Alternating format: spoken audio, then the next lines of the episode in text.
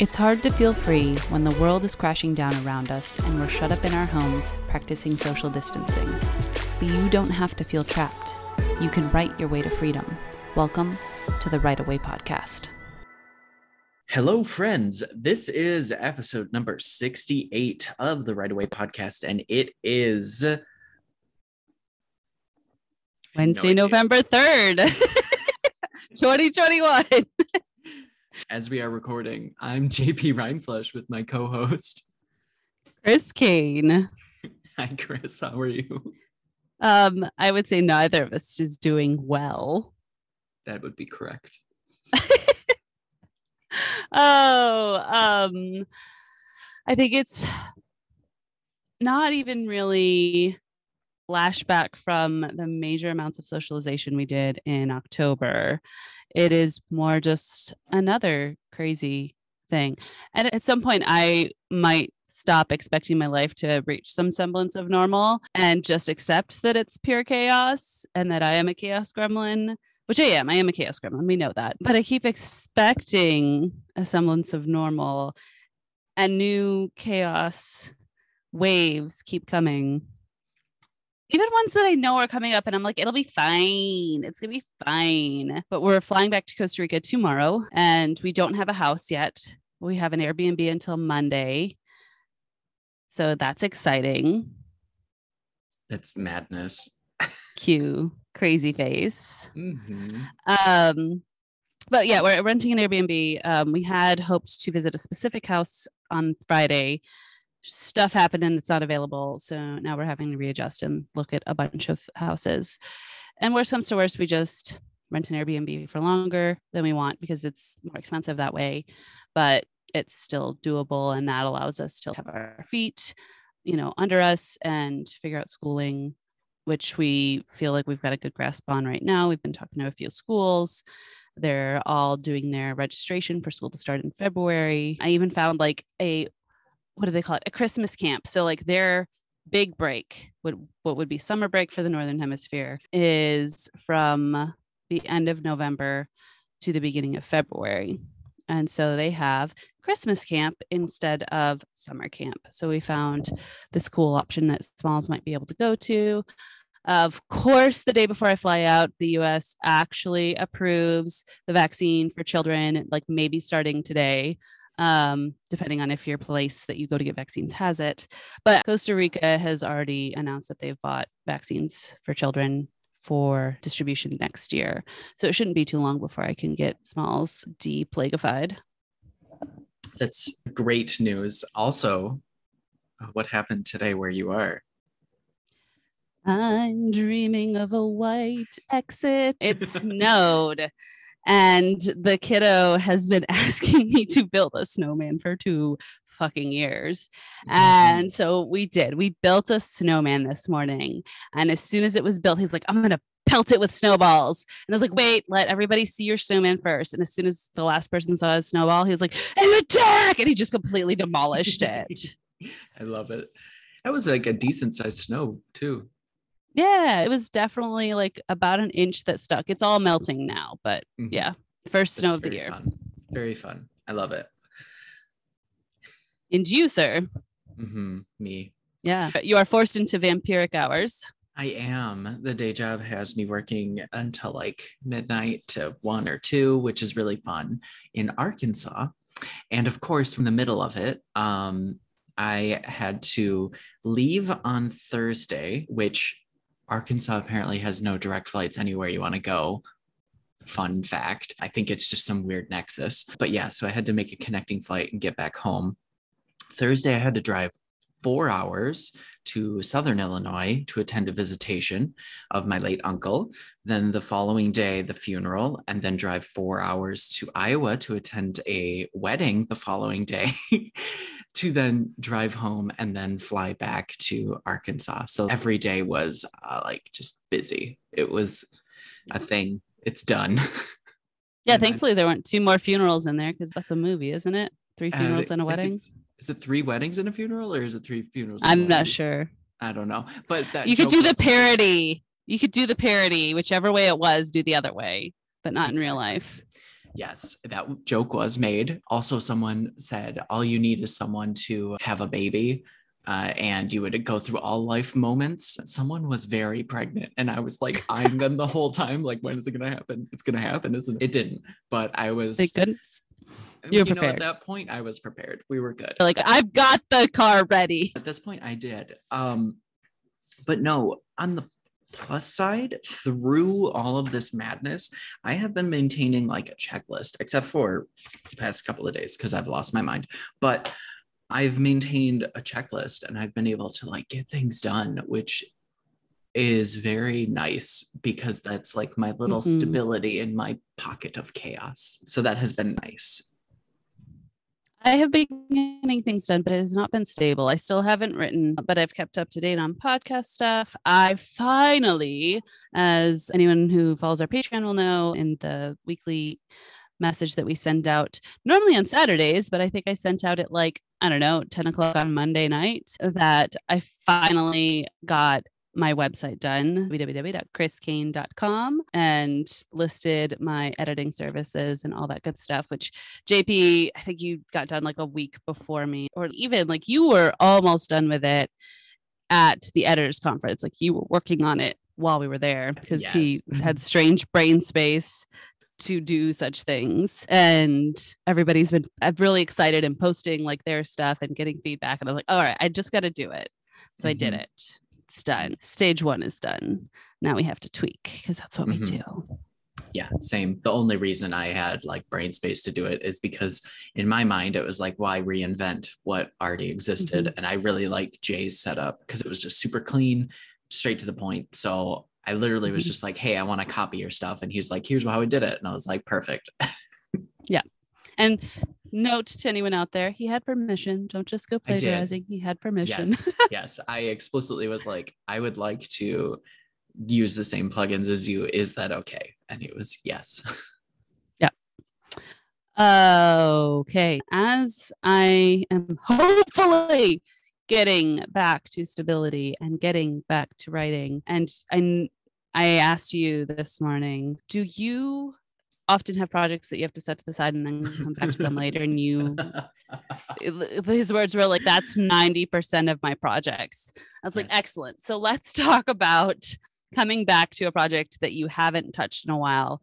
How do you reload it? How do you get restarted for it? Or do you tr- just set it aside and say you know what? That energy is gone I I like coming back to projects. I actually was looking at one the other day because I like to take notes and because I've been using this book since before I mentioned using this book, I have world building notes really early on in here that I've been looking through and I'm like, oh, I could come back to this project. And that's really the fodder, the starting point that I make as I look at back at what was either previously written or world built or mentioned just to get back in that headspace. That's how I start. How do you start? I also review just everything that I have on the project. For one of the projects that I have is really simple and I won't have too much trouble pulling it up and, and going with it. It's nonfiction. And so it's in bits and pieces that are really easy to just do a piece and then be done with it there's a big list and I just have to go through and do them. So that'll be pretty easy to, to load up. The harder thing to load up is the fantasy serial that I have been talking about since what, I don't know, June now mm-hmm. or May, mm-hmm. maybe earlier, April, May. And I have a lot of world building notes as well. My dumbass put them in two separate notebooks. And so I have definitely had fun times like scrambling to figure out where this information was and some information that was randomly only in Plottr. So, my first step when I get back to that project is I will be condensing them all. I don't know if I'll be typing them all into a document or if I will be handwriting them into a digital notebook, but I will have them all digitally somewhere and make sure I pull all of those pieces together I also have like a first scene that was written. I didn't get any farther than that. And I've had so many thoughts about what needs to go into that scene. So I will rewrite that scene. I don't know if I'll go in and change what's there or rewrite it from scratch, but I know that those will be my first two steps. One of the problems I've had in the past when coming back to projects is that in the time between starting the project, which might have gotten pretty far along, I can think of a cozy mystery that I think I have 16,000 words on, maybe more. And when I come back to it, where I am at my understanding of story craft is far beyond where I was then. How have you handled those particular projects? So I have like a really fun epic fantasy that I've been playing with. And I have a 10,000 word short story that I haven't done anything with, as well as, I don't know, like 90,000 words on it. And I know that when I go back to that, all of that is not gonna stay. the mm-hmm. truth of mm-hmm. the matter is, like, I have come at it with a different um, viewpoint and what i have written is no longer reflective of like how i view a story so i already know that all that's going to go which is sad but at the same time it's reusable content there's always a, a nugget of structure in there that's what i view it as it may have been fleshed out at the moment but it's a skeleton now. I don't know where I was going with this. It started to get weird and sad in my head. So it, it's now a skeleton for me to flesh back out. Yeah, I thinking specifically of the cozy mystery. I think that I when did I start that one? I'm not really sure. It was 2019, 2020, I think. And I was attempting to do it at the same time I was writing romance. And I just have a hard time carrying on two really intense projects at the same time. I just can't do it. But what I know that I'll keep is most of the world building. I know that I'll expand on the world building because I was figuring it's urban paranormal cozy mystery so it has that urban fantasy esque is in that it exists in the real world so a lot of that kind of exists already it's based on a real place but i renamed it and i will keep the majority of the characters as they are but most of the plot will be completely different like what the mystery is mm-hmm. what brings her to this particular location that's all going to change. There's one thing that will not change and that's the fact that she has a cat familiar who doesn't like her and is super sassy and did not want to be bonded to her but they are stuck together like that. There's pieces that i'm like those are the gold gems like those i absolutely have to keep. They make me laugh. Even when i go back and read this story there are so many things where i've made what i've written makes me now laugh and i'm like okay mm-hmm. like it has good heart but the bones are brittle. Yeah that's funny. And i think for the the epic fantasy that i want to revitalize like the past six months or so, I've refined what my quote unquote brand is, which basically it floats around dark, strange, and queer. So mm-hmm. I'm looking back at this epic fantasy and it doesn't really have those elements strongly in it. So that's already one thing that I'm looking at and I'm like, okay, how can I fix this? So, like, my main character because at the time I was writing a lot of female characters in straight relationships because that's conveniently how you can shortcode things. And I was like, mm, nope, I'm switching that to a male and I'll have different characters of different various diversity in it. And really that's how I'm looking at it right now is how does this reflect in my brand and how can I revitalize it to better fit that? And it, half of it is really easy things to switch at this point and really strengthen the overall thing I want to say.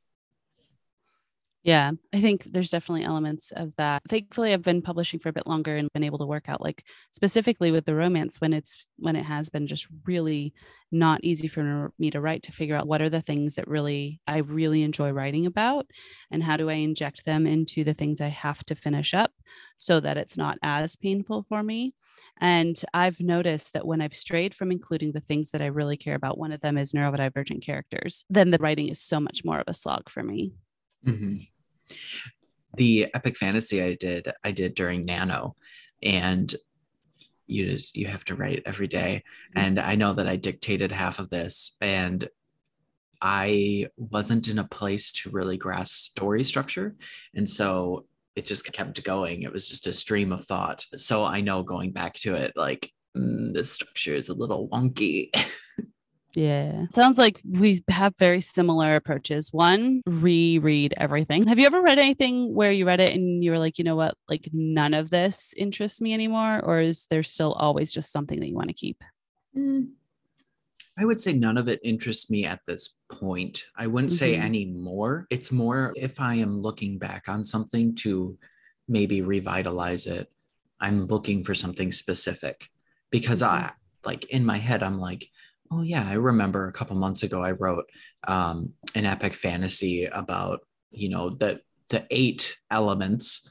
That sounded cool, and then I'll go back and I'll look for that specific thing. So I might open up a couple because, of course, I don't know about you, but of course I name things that make no sense to future JP for no yes, reason. Yes. Or I have five different Scriveners with the same name, which again, thank you, past JP. So I have to open up each of these. Sci-fi projects one through 20. urban Basically. fantasy and then I'll, I'll, put a date though because i can often remember vaguely like when in my life i was writing something uh, like, or when i started something and so i often will like put a date in something i like your mind my mind i'll just give a name like finn okay that has no help for me. And then I later look it up and I'm like, oh, this was a sci-fi. That was weird, which I love. Um, yeah, I, I will either name it after the main character or the genre, and it'll sit like that until I have something. Just reference everyone else. Don't do that. Put a genre in there just in case you put it away.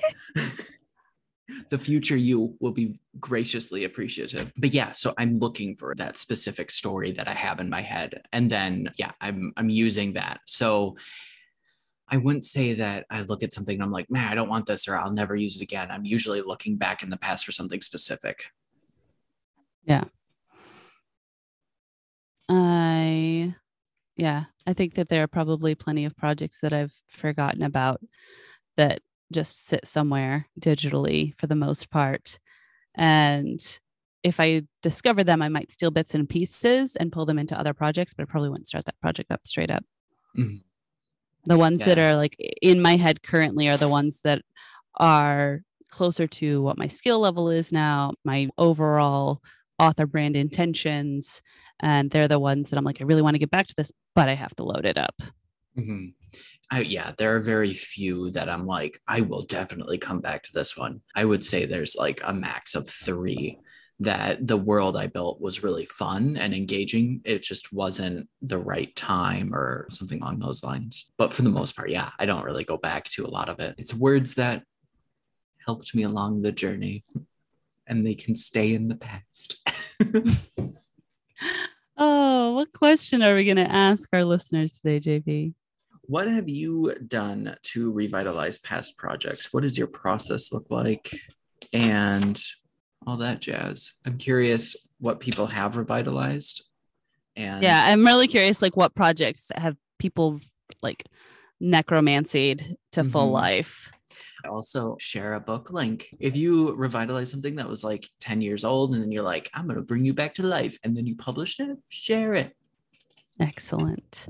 All right, friends, we will be discussing Dana Kaye's Your Book, Your Brand next week, by the time you hear this, we'll already have recorded that episode. And if you would like to help us choose our December book, you can check us out on Patreon. The link will be in the show notes.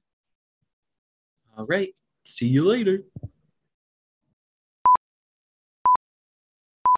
We did it. We did Adult. it. Yeah, yeah, we did it. I think that's Dora. I have no idea.